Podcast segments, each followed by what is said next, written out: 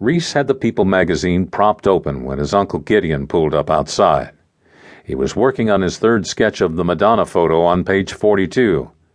This was before Madonna moved away from the homeless stripper look and headed off into her dominatrix phase. Above everything else, Reese admired Madonna's neck. Though she was divinely beautiful, it was her swan-like alabaster neck that drew his artist's eye. Reese knew his neck would always be muscular and weather-beaten, no matter how much moisturizer he bought. And he would never be white. Hell, even Mexicans thought he was dark.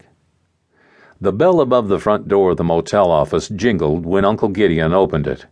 The motel owner, Mister Chowdhury, had woken one night from a nap to a gun muzzle in the face. So now, the bell jingles to warn of tourists and human trash blowing in off Interstate eighty. Uncle Gideon was a fifty-three-year-old Paiute man who looked thirty-eight because he didn't drink. He was taller than Reese and broad-shouldered, with a swaying gut and almost no ass under his sagging wranglers.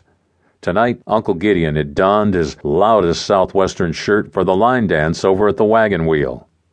A hundred sweaty cowboys and cowgirls stomping their shit-kickers in time to the latest Nashville hits. Uncle Gideon ran a small jewelry shop. Maybe because of his work ethic, people thought Uncle Gideon was an apple. "Ready?" he asked Reese. "Yeah," Reese answered, and slipping into his denim jacket, he stepped behind the bead curtain that separated the motel office from the Chowdhury's living room.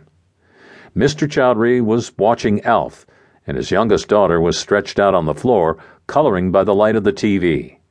The tang of curry drifted from the kitchen. "My rights here," Reese told Chowdhury. "Buenos noches," Chowdhury and his daughter said in unison. The daughter was studying Spanish in school.